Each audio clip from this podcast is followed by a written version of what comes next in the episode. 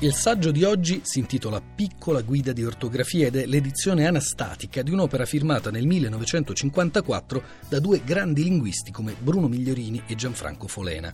La nuova edizione si deve a una piccola e meritoria casa editrice, la Apice Libri, ed è un'edizione arricchita da un saggio introduttivo di Claudio Marazzini, il presidente dell'Accademia della Crusca. Prima di lasciare la parola proprio a Claudio Marazzini, è importante ricordare il momento delicato che sta vivendo l'Accademia della Crusca, a cui è stato negato il previsto contributo finanziario della Regione Toscana. Qualche giorno fa il Consiglio Comunale di Firenze ha approvato all'unanimità una risoluzione a sostegno dell'Accademia della Crusca, risoluzione che sollecita il governo a farsi carico di questa situazione. Bene, noi della Lingua Batte ci auguriamo che tutte le istituzioni tornino a sostenere la Crusca in maniera adeguata in modo da consentirle di portare avanti le tante fondamentali iniziative intraprese per valorizzare la lingua italiana.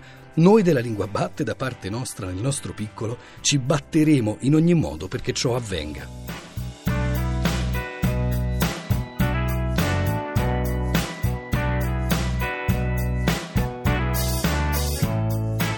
A Ivrea negli anni 50 fioriva nel suo momento di massimo sviluppo l'industria italiana della scrittura, che stava passando dalla macchina da scrivere, cioè degli strumenti meccanici per la scrittura, stava facendo il grande salto verso l'informatica. In effetti il primo calcolatore multitasking del mondo è nato dalle ricerche dell'Olivetti. L'Olivetti deteneva dunque il primato nelle macchine da scrivere, nei sistemi dedicati alla scrittura, stava per fare il passaggio al computer che scrive. È molto interessante che un'industria impegnata a livello di multinazionale nel campo della scrittura incaricasse uno dei maggiori linguisti italiani del tempo, cioè Bruno Migliorini, di scrivere un libretto dedicato all'ortografia, una piccola guida di ortografia pensata per coloro che usavano gli strumenti meccanici di scrittura, prima di tutto le dattilografe.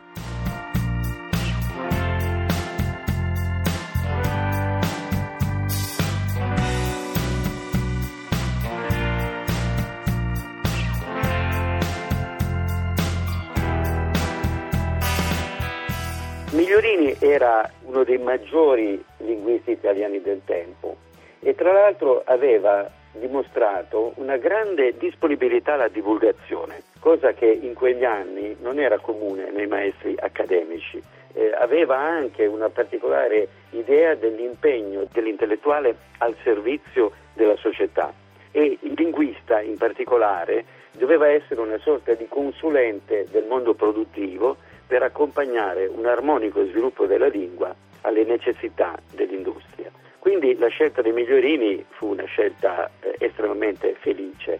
Probabilmente nacque, tra l'altro, in un ambiente intellettuale molto vivace che eh, animava l'Olivetti, perché l'Olivetti non era soltanto una fabbrica di macchine da scrivere, un luogo di progettazione di tecnologia informatica, ma era anche un grande laboratorio umanistico nel campo dell'architettura, dell'urbanistica, della cultura, della letteratura in generale. E quindi in, in questo momento magico eh, di collegamento tra cultura umanistica e progettazione e cultura scientifica probabilmente nacque un interesse per Migliorini che fu invitato da prima ad Ivrea a tenere una conferenza sui primi 50 anni della lingua italiana nel Novecento, siamo alla metà del secolo, quindi ebbero eh, l'idea di invitarlo a parlare di quello che era accaduto nei primi 50 anni del Novecento alla lingua italiana. Promettere a questo contatto, Migliorini era di, nato a Rovigo, però eh, insegnava a Firenze, quindi era ormai perfettamente integrato nella cultura fiorentina, eh, presidente dell'Accademia della Crusca, quindi eh, lontano dai centri di elaborazione intellettuale dell'Italia settentrionale industriale. Propriamente nacque così il contatto, io credo proprio da questa conferenza partì, eh, maturò in questa conferenza l'idea della piccola guida eh, all'ortografia. Il collaboratore che compare in copertina a fianco a Migliorini è Gianfranco Folena. E Gianfranco Folena oggi col senno di poi per noi è un grande maestro, è il grande animatore della scuola linguistica padovana, però eh, in quegli anni era, era all'inizio della carriera. Ecco, Migliorini coinvolge Folena in un'operazione svolta in comune, svolta così bene che eh, io confesso, eh, curando la piccola guida, non sono riuscito a distinguere le due mani. Eh, la collaborazione era assolutamente perfetta.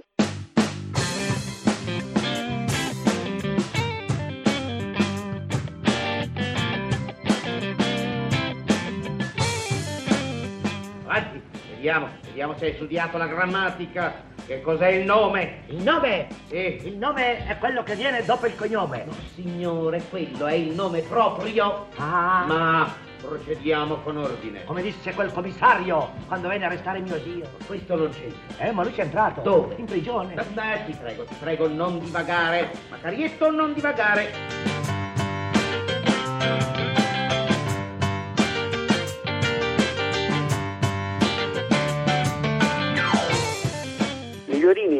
Rivolge eh, al- alla datilografa, a una figura femminile e ehm, la datilografa che eh, va velocissima, muove le dita velocissime sui tasti della macchina per scrivere.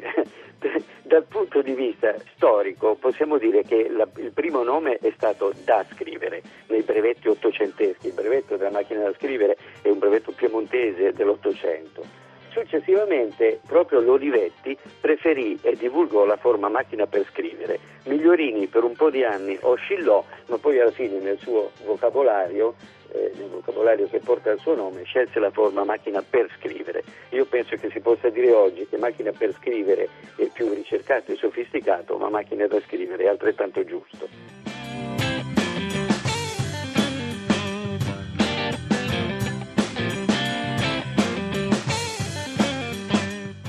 Naturalmente c'è qualche regola che può sembrare superata all'interno del libro, per esempio quello che Migliorini dice sull'uso delle maiuscole. Oggi le maiuscole sono eh, molto meno popolari e molto meno usate, ormai anche Papa, Presidente della Repubblica, fa più moderno e Migliorini stesso tra l'altro dice fa Novecento non usare più le maiuscole. Però è interessante che tante regole invece siano perfettamente valide, perché qui si incomincia dai plurali dei nomi in CIA, in GIA, la regola di Migliorini, eh, su, su, questo piccolo problema della lingua italiana, altre norme come per esempio il, problema dell'apostrofo in fin di riga, quindi in realtà il 90% delle norme che eh, Migliorini discute e propone hanno ancora un'assoluta attualità proprio con le soluzioni che questo grande linguista indicava.